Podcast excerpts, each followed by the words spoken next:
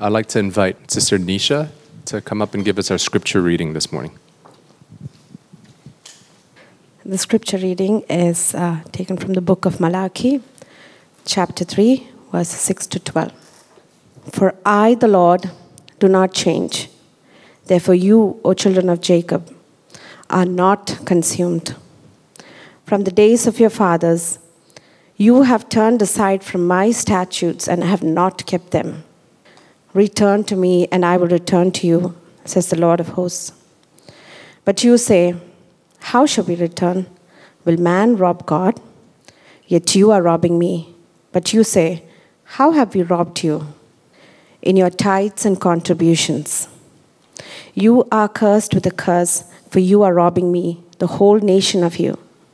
Bring the full tithe into the storehouse, that there may be food in my house, and thereby put me to the test, says the Lord of hosts. If I will not open the windows of heaven for you and pour down for you a blessing until there is no more need. I will rebuke the devourer for you, so that it will not destroy the fruits of your soil, and your wine in the field shall not fail to bear, says the Lord of hosts. Then all nations will call you blessed, for you will be a land of delight, says the Lord of hosts. Thank you, Nisha. Happy Mother's Day, everyone. As you can tell from the scripture reading, if you were paying attention, today's sermon is not about how to be a great mom, but it's a continuation of our series on loving the city and being a blessing to the city. And hopefully, if the city is being blessed and becoming a better place to live, moms benefit too. So that's my connection to Mother's Day for today's sermon. And like I said, today's sermon, it's a continuation of our series on loving the city. And I don't know about you, but as we've gone through this series, I've really been enjoying it. I've been challenged by it. I feel like as I've learned more about God's heart for the city, it's been challenging me and my approach to the city. And it's been making me start to wonder as I go through day-to-day life in the city, like, God, what are you doing here in Hong Kong, here in Tung Chung? And how do you want me to be part of it? How do you want us as a church to be part of the things that you're doing in our neighborhood? And today, last week, we looked at generosity towards other people as a way of loving the city. Today, we're looking at generosity towards God as a way of loving the city. And I realize you might be curious about what the connection is between giving money to God and loving the city. Like, isn't that a bit backwards? Like, if we really want to love the city, shouldn't we focus on giving to other people like we looked at last week? Why do we have to give to God as well? And on one level, you're right. Loving the city does involve being generous to the other people around us in the city. As we discussed last week, it's not just about giving them your money, but about giving them yourself. But on another level, we're not ever going to be truly generous to the other people around us until we've learned to be generous to God. So if we're going to live in a way that blesses the city and is generous to the people around us, we have to learn to be generous to God first. And so today, we're going to see that hearts and lives that bless the city are generous to God. Hearts and lives that bless the city are generous to God. And we'll see that money shows our hearts. We'll see what God expects, God's promise, and then we'll talk about loving the city. But first, let's pray. Father, we thank you for today. We thank you for your word and the way that you've spoken to us in your word. We pray that as we look at your word today, that you would give us a heart to love the city, that you would give us a heart to be generous towards you, that you would give us a heart to be a blessing each day in our lives. In Jesus' name, amen. So the first thing we see in today's passage is that money shows our hearts. Today we're looking at the book of Malachi. How many of you actually knew there was a book in the Bible called Malachi? You don't have to put your hands up. But it's one of the ones that doesn't get talked about as much, right? It's actually the last book in the Old Testament. And if you look at the Old Testament, God rescues the Israelites from slavery in Egypt. He brings them into the Promised Land, and he tells them, if you obey me, things will go well for you. If you do not obey me, things will go bad. And again and again and again, they disobey God. And so things go bad for them. They end up being conquered by foreign nations and sent into those nations as slaves. And after 70 years living as exiles in these foreign nations, God allows them to return back to their homes. And Malachi is written after they've returned back from their exile to Israel.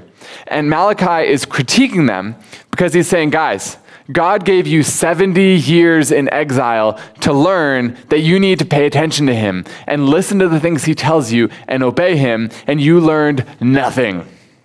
We see in verse 7, nothing has changed. From the days of your fathers, you've turned aside from my statutes and have not kept them. Despite their time in exile showing them that God is dead serious about seeking their obedience, they don't care. They're just doing their own thing, ignoring God's commands. And so God, through Malachi, is calling for their repentance. He says in verse 7, "Return to me, and I will return to you, says the Lord of hosts." That word return, it refers to someone who's moving in one direction, and they stop, and they turn around, and they go back to where they started.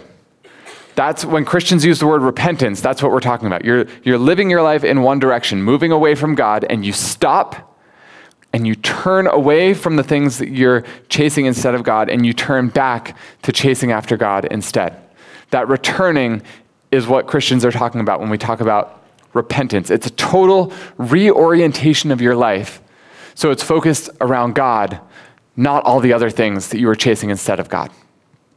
And God says, I want you to return to me, and if you do that, I'll return to you. And they answer by saying, well, how do we do that? The scene that's being portrayed here, it's one we've all seen in the movies. It's probably one that if you're married, you've experienced in a conversation with your spouse.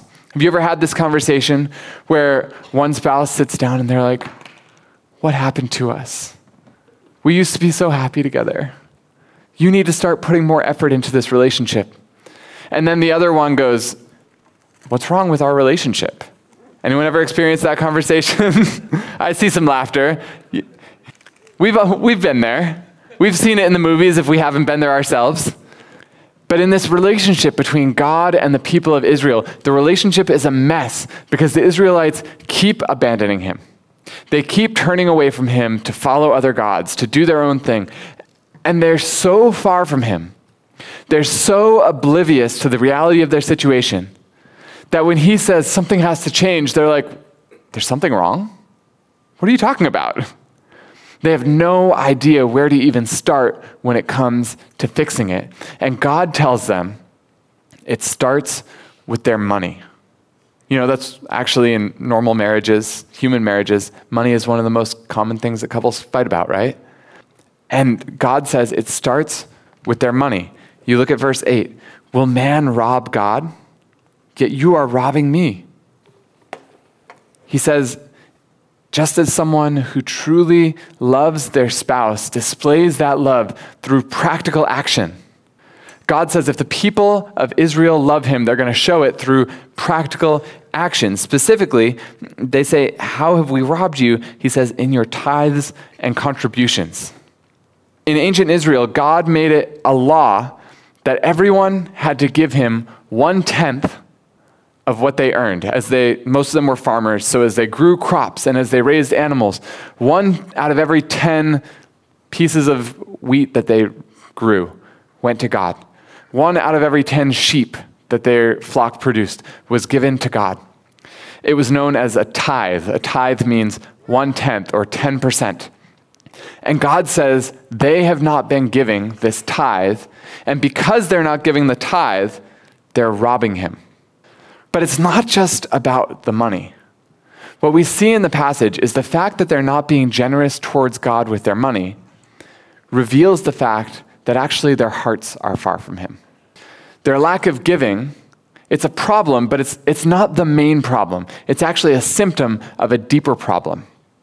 The fact that they don't trust God, the fact that they lack a relationship with him. And he's saying, if your hearts really trusted me to be God for you, you'd be willing to trust me by giving to me. And that's the situation in this passage that the nation of Israel is facing. And isn't this the case with us today as well? I was talking with a couple of guys from the church about this passage this week. And they said to me, you know, I think the biggest thing that keeps people in our world today from giving to God is this question, what if? What if I give to God and then I lose my job and I don't have enough anymore? What if someone in my family gets sick and we have unexpected medical bills that we can't afford because we gave to God instead?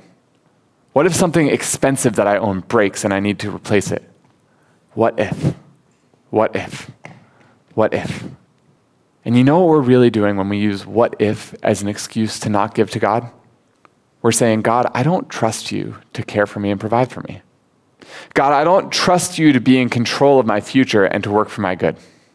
God, I don't believe that if I live life your way, things will go well for me. I think at a very deep level, we're actually not that different from the people in this passage. What we do with our money is a tangible indicator of what's happening in our hearts. When our hearts have more confidence in our ability to be in control of our own lives than we do in God's ability to be in control, one of the first places that shows itself is our unwillingness to give to God. See, the primary issue for this people in this passage, it's not a lack of giving, it's unbelief. It's a lack of relationship with God that leads to a fear that he won't provide, that then leads to a lack of giving. And God says, if you really believe in me, if you really have this relationship with me, you're going to show it by being generous.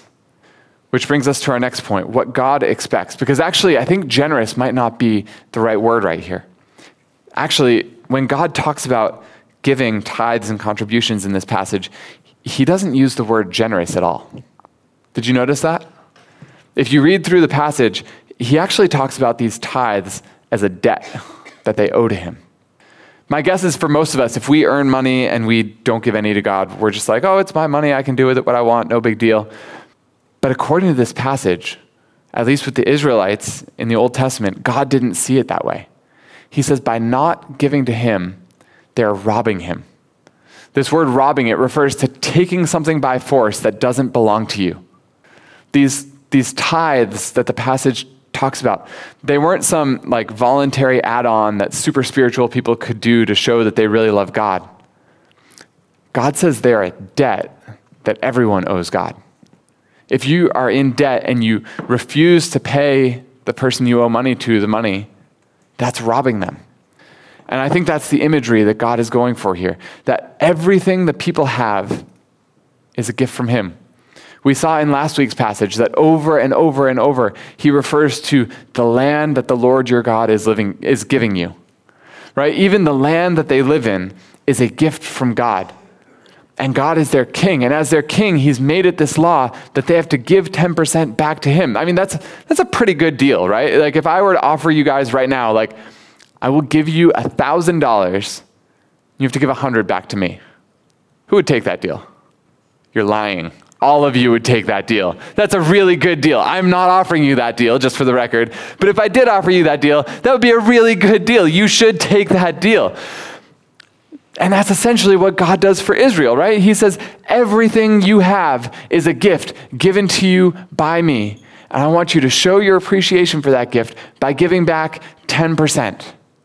See, if you really believe that everything you have is a gift that you don't deserve, you're happy to give away a small percentage to be able to keep the rest.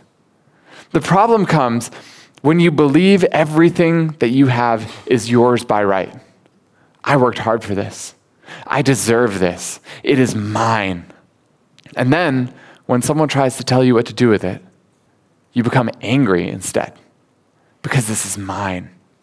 These people's wrong perspective on where their stuff comes from leads them to rob God. And they have excuses for not giving. Things that we would probably look at and see as fairly. So how could we possibly spare any extra to give to him? Don't these sound like the things that we use as excuses for not giving to God? You know, rent in Hong Kong is so expensive. I don't have too much left over after I've paid it. God, do you realize how much it costs to send my kids to school? Inflation last year was 10%. How do I have money left over after I bought groceries? You know, there are rumors that layoffs might be coming up in my company. I need to save up just in case that affects me. We think that by not giving, we're creating a safety net for ourselves.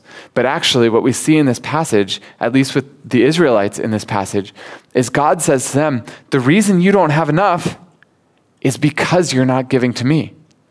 He's saying, if I can't trust you to be good stewards with the small amount that I'm giving you right now, why would I trust you better if I gave you a ton?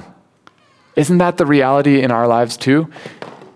If we have a small amount of money, we justify not giving because I don't have enough left over to give. But then as our income grows, so do our expenses. There's this reality here that the one who doesn't have enough to give when they earn a small amount, they won't have enough to give when they earn a big amount either. And let me just clarify at this point, I recognize life is hard.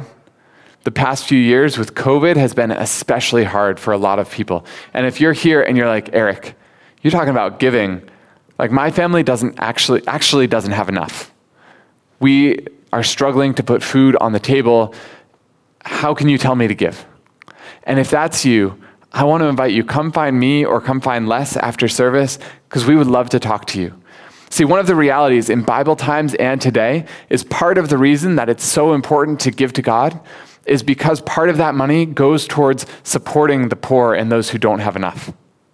It's one of the means that God uses to provide for those in our community who don't have enough. So if you and your family right now, if you're in need, find me, find Les after service, and we'd love to talk more about how the church can help you with your need. And to clarify, like we talked about last week, that doesn't necessarily mean we're just going to hand you a pile of cash. It means that we want to spend time getting to know you and hearing about what's actually happening in your situation and figuring out what is the best way that we as a church can support you and help you get you back on your feet, whether that's giving you cash or whether that's something else. We want to be able to care for you because that's part of what God calls us to do as the church. But for those of us who do have enough, God's expectation is that we would be generous with what he's given to us. Now, what does that generosity look like today? You know, in the Old Testament, there was this very clear command, give 1/10 of everything you earn each year to God. It was called the tithe. That means 1%, or 10%, sorry, not 1%, 1/10, 10%. But if you've ever studied this topic, you might know this command to give 10% is never repeated in the New Testament. Did you know that? So nowhere in the New Testament does it say Christians must give 10% of everything they earn to God. So does that mean we don't need to be generous with God like Old Testament Israel is? Does that mean we're free to give less? Well, with Old Testament Israel, the big reason they were called to be generous to God is because God was generous to them first. He had given them everything they had. And that's still true for us today. Everything we have comes from God. I know, you studied hard, you worked hard, you did so much to get to where you are today. But think about it, the educational opportunities you had, the connections that got you into these jobs, the fact that you're living in a place where you're able to earn a bigger income, none of those were things that you could have controlled, right? God could have had you born in the middle of nowhere in some tribe that didn't have access to education.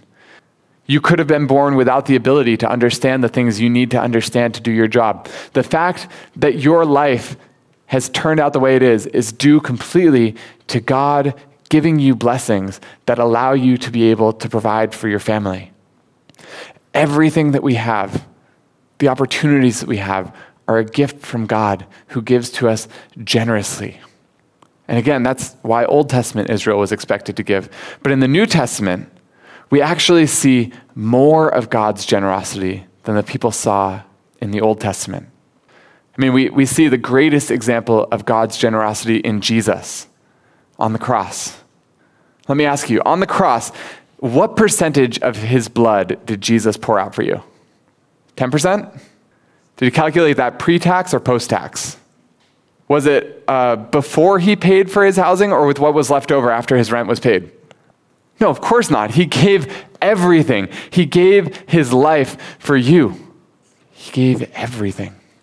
He laid down his entire life so that you and me can have a new relationship with God.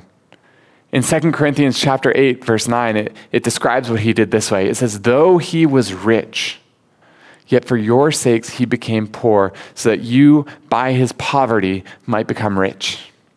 You know, we've all heard of rich people becoming poor or going bankrupt because they made a bad business investment, right? And we've heard of rich people giving lots of money away to the poor. But have you ever heard of a rich person giving away so much of their money that they became poor because of their generosity? No, that doesn't happen in our world. That's a level of generosity that's unheard of. Jesus showed us a level of generosity on the cross where he who was rich became poor so that we through his poverty can become rich. He showed us a level of generosity that is unknown in our world. As people who have experienced more of God's generosity and seen it in more clear ways than Old Testament Israel could have dreamed of, that's not an excuse for us to be less generous. It's actually an invitation for us to be more generous. And in this passage, God makes some promises to the people if they're willing to be generous to him. So let's look at God's promises. See, God realizes the people are going to be skeptical about this. You know, like, we barely have enough as it is, and you're telling us to give some of that away? That doesn't really make sense, God. So he promises, if you do this, I will bless you. He says in verse 10, bring the full tithe into the storehouse that there may be food in my house, and thereby put me to the test. By the way, the only time in the Bible God says to test him is when it comes to giving. Put me to the test, says the Lord of hosts, if I will not open the windows of heaven for you and pour down for you a blessing until there is no more need. That word, open the windows of heaven. You know where else that term appears in the Bible? In Noah's flood.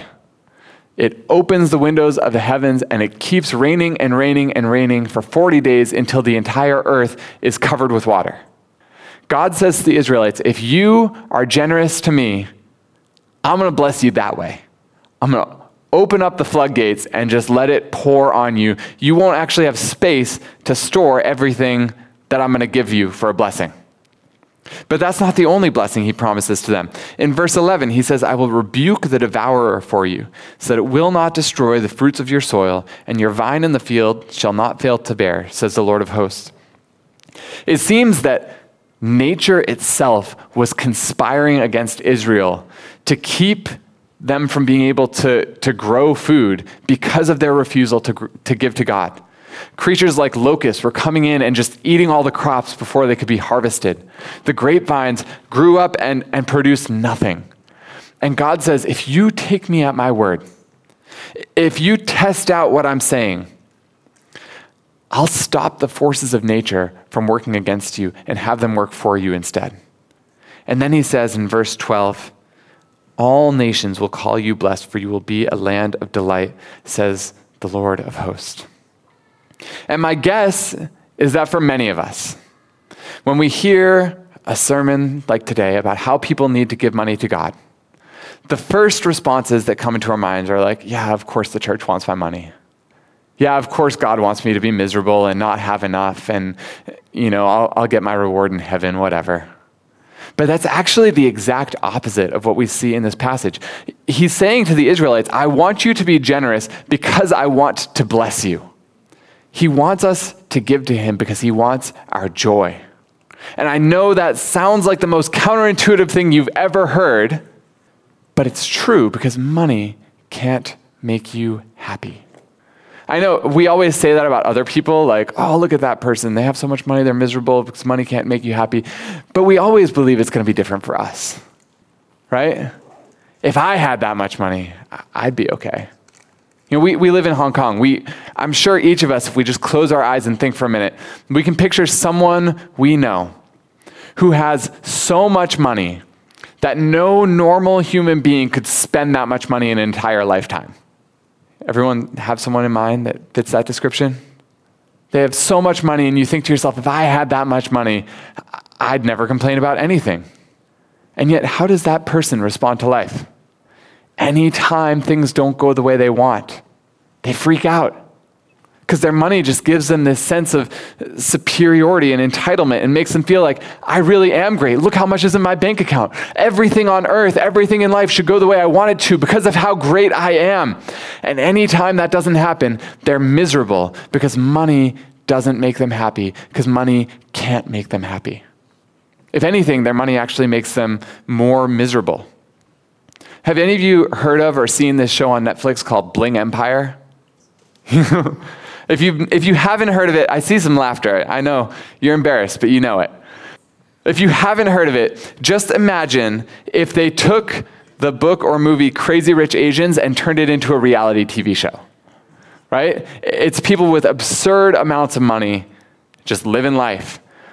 And here's the thing, they have crazy amounts of money, but none of them can enjoy true friendship because they're all convinced the people around them only care about them because of their money. They constantly have their guards up because they know people want to get my money. And so they can't just be free to relax and enjoy life. They do things that they don't enjoy because they feel like I need to do this because it's part of the image I should have as someone who has this much money. Their days are busy, their bank accounts are full, and their lives are empty. And money can't fill that emptiness. Only God can. Money in and of itself does not make you happy. If all you care about in life is money, you're going to be miserable no matter how much of it you have. And this command from God to be generous, it's actually aimed at setting us free from this love of money, at breaking its hold on us. See, if you cannot give away your money, you don't truly own it. It owns you. You're a slave, and it's a cruel master.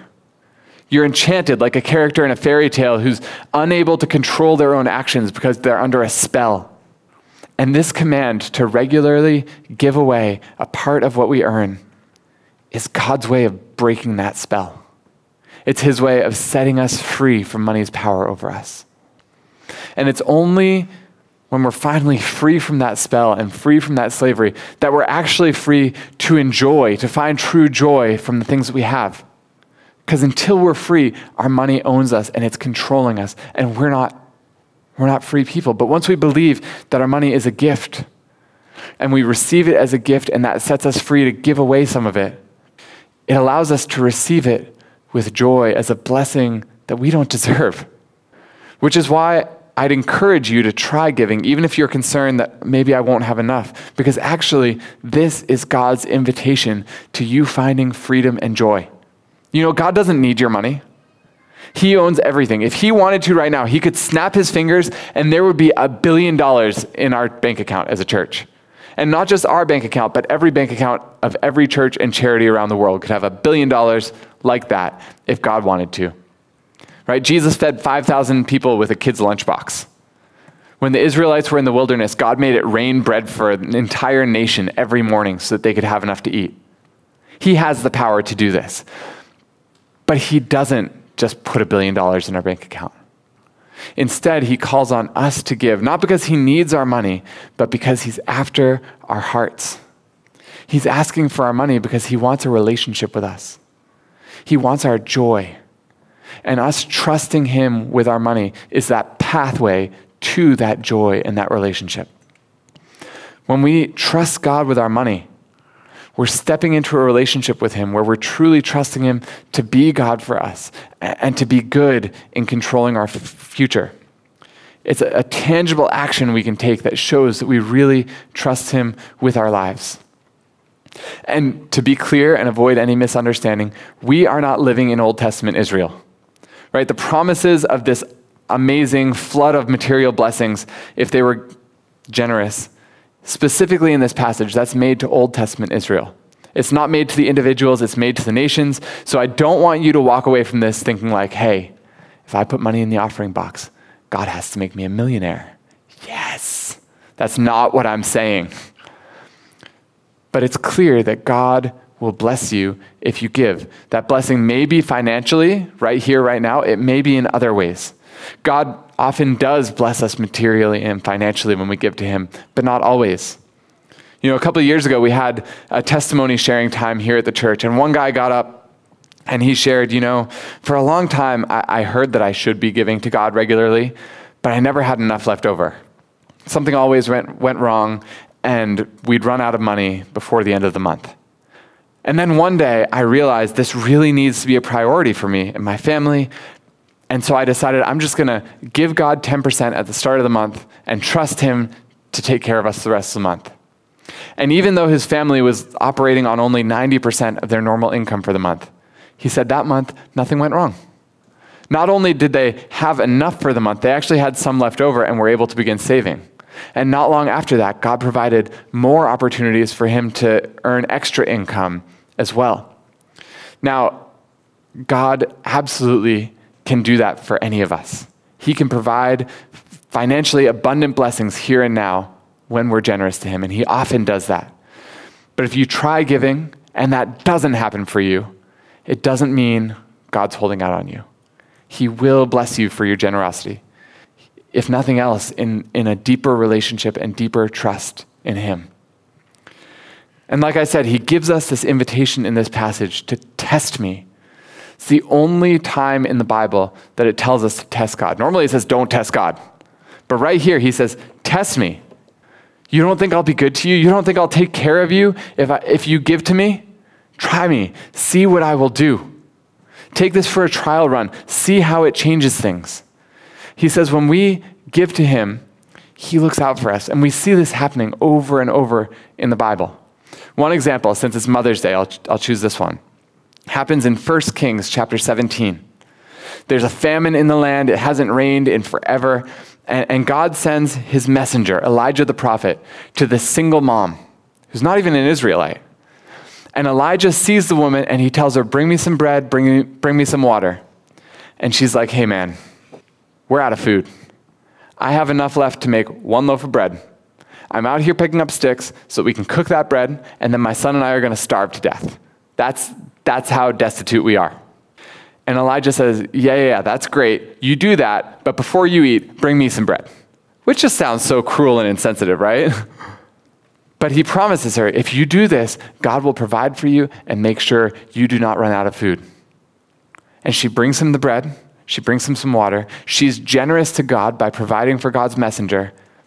And God multiplies her resources so that her family miraculously keeps on having food to eat the entire way until the famine goes away and times get better. When people are generous to God, God provides. That's his promise. And now let's look at loving the city, because I realize this sermon is part of our series on loving the city. I hope I've shown why giving to God generally is important and why it's good for you, but I haven't really made it clear what that has to do with loving the city. So I want to close by showing, I think, 4 ways that us giving to God actually helps us love and be a blessing to the city. And the first way is it expands our perspective beyond ourselves. You know, money, it tries to trap us. It tries to get us in this thing where we're focused solely on ourselves, our needs, our wants, our potential future. And when our focus is consumed wholly with ourselves, we're not able to see the needs of the people around us. We're not able to care for the needs of the people around us. And learning to be generous gets our focus off ourselves. It gives us a perspective to see and recognize that there's a world out there beyond our immediate wants and needs. It teaches us to actually see the wider city so that we can step out and be a blessing to them. So giving expands our perspective. Second, it provides resources that can be used for ministry work in the city. You know, in the Bible times and now, donations to God were used, yes, for caring and providing for the poor, like we saw, but also used to pay the salary of people whose full-time job was in ministry work. And so when we give to God, we're helping do things like provide for the church to be taught God's word, provide for the church to be equipped for ministry and service. These things are able to happen because we give to God. Without these donations, the people who lead churches, people like me, would have to go out and get other jobs, and our attention and our focus is divided because we can't put as much effort and energy into reaching the lost and training and equipping the church in following God. By giving to God, we're providing resources that allow people to focus more intentionally on helping us grow spiritually and helping the people around us grow spiritually. Third, Giving to God gives us a bigger heart for God's work in the city. Jesus says, where your treasure is, there will your heart be also. Where your treasure is, there will your heart be also. You know, if you show up at church every Sunday, but never give to what God is doing in the church, it's really easy to be an observer, to hear about all the things that are happening in the church, but sort of be detached from it. You know, things are going well. We did some cool ministry stuff. That's great. Oh, things sort of crashed and burned over here. Oh, well, I'm just here for a good show and I'll see you next Sunday, right? But when we give, our treasure is in the church. We're going to care more about whether resources are being used well. We're going to care more about what type of impact the church is having. The things that the church is doing, they're not just things out there anymore. They're stuff that we're part of because our donations are making it possible. And all this gives us an increased heart for ministry and the things that God is doing through the church, which will encourage us to step up and get involved in other ways as well, to be a blessing and to expand God's blessing to other people. So giving expands our perspective beyond ourselves. It provides resources that can be used for ministry work. It gives us a greater heart for God's work in the city. And then fourth, it's an evangelistic tool, right? We talked about how giving to God, it's a tangible expression of our faith. Obviously, it's not a good idea. Jesus says, don't do this. Don't go around bragging to everyone. Guess how much I give to the church, right? We should not do that. But if you are making this a part of your lifestyle, occasionally it may come up with non-Christian friends that you do this. And that's going to be weird to them. It's going to be different. They're not going to understand it. And it's going to open up opportunities for you to share with them about why you live differently, opportunities to share with them about the God who provides for you, even when you give generously to him. But also it's an evangelistic opportunity because we see in verse 12, God says to Israel, when you are generous, the nations will call you blessed, for you will be a land of delight. Right? Again, I'm not promising you that if you give, you'll become a millionaire. But I do believe that when we're generous, God blesses us. He changes us from the inside. And like we've already discussed, delight doesn't come from having more. It comes from having a new perspective on the things we already have. If we're learning to receive all of life as a gift, to see God as the good giver, and to give back to him out of a thankful heart, we'll be able to live with delight on moderate incomes, more so than people who have lots of money but are miserable because they feel entitled to even more. I mean, think of how many people you know in Hong Kong that you would say this person lives with delight. I'm guessing we could count it on one or two hands, right? It's a rare thing in our city to live with delight. But if you give to God and God keeps his promise and makes us a people of delight, if you bring delight with you into your day-to-day life, people are going to notice that. People are going to see there's something different about you. And that's going to open the door for conversations with them about Jesus. Being generous to God opens the door for us to share with other people about how good our God is. So church, God wants us to be generous to him and to the things that he's doing in the world. He's not asking for our money because he needs it. He already owns everything. But he cares about us giving because he's after our hearts. He wants us to truly love him and trust him, and he wants us to show that in tangible ways, and that starts with giving. He also cares because he loves our city, and he wants us to love our city. And to do that, he needs to set us free from the fact that many of us love our money more than we love our city. And he cares about our giving because he's after our joy, and we will not experience that joy until we learn to be generous. I want to close with a quote from C.S. Lewis that summarizes some of the things we've been saying today. This is how he closes his great book, Mere Christianity. He says, nothing that you have not given away will be really yours. Nothing that you've not given away will be really yours. Look for yourself and you'll find in the long run only hatred, loneliness, despair, rage, ruin, and decay. But look for Christ and you'll find him, and with him, everything else thrown in. That's what Malachi is telling us today. When we look for ourselves, when we hoard and pile up just for us, it's going to make us miserable. But when we're looking for God and his kingdom and we're being generous, we're going to get him and everything else thrown in. Let's pray. Father, we thank you that you are a generous God and a good God who wants us to be a people of joy and delight. And God, we confess that although we want to be a people of joy and delight, we often seek that joy and delight in very different ways than you tell us to seek it. And when we do that, it leads to ruin and rage and decay. Forgive us, God, for our wrong perspectives. Forgive us for our wrong actions. Teach us to be a generous people who love you and the people around us in tangible ways. Help us to be a blessing to our city. In Jesus' name, amen.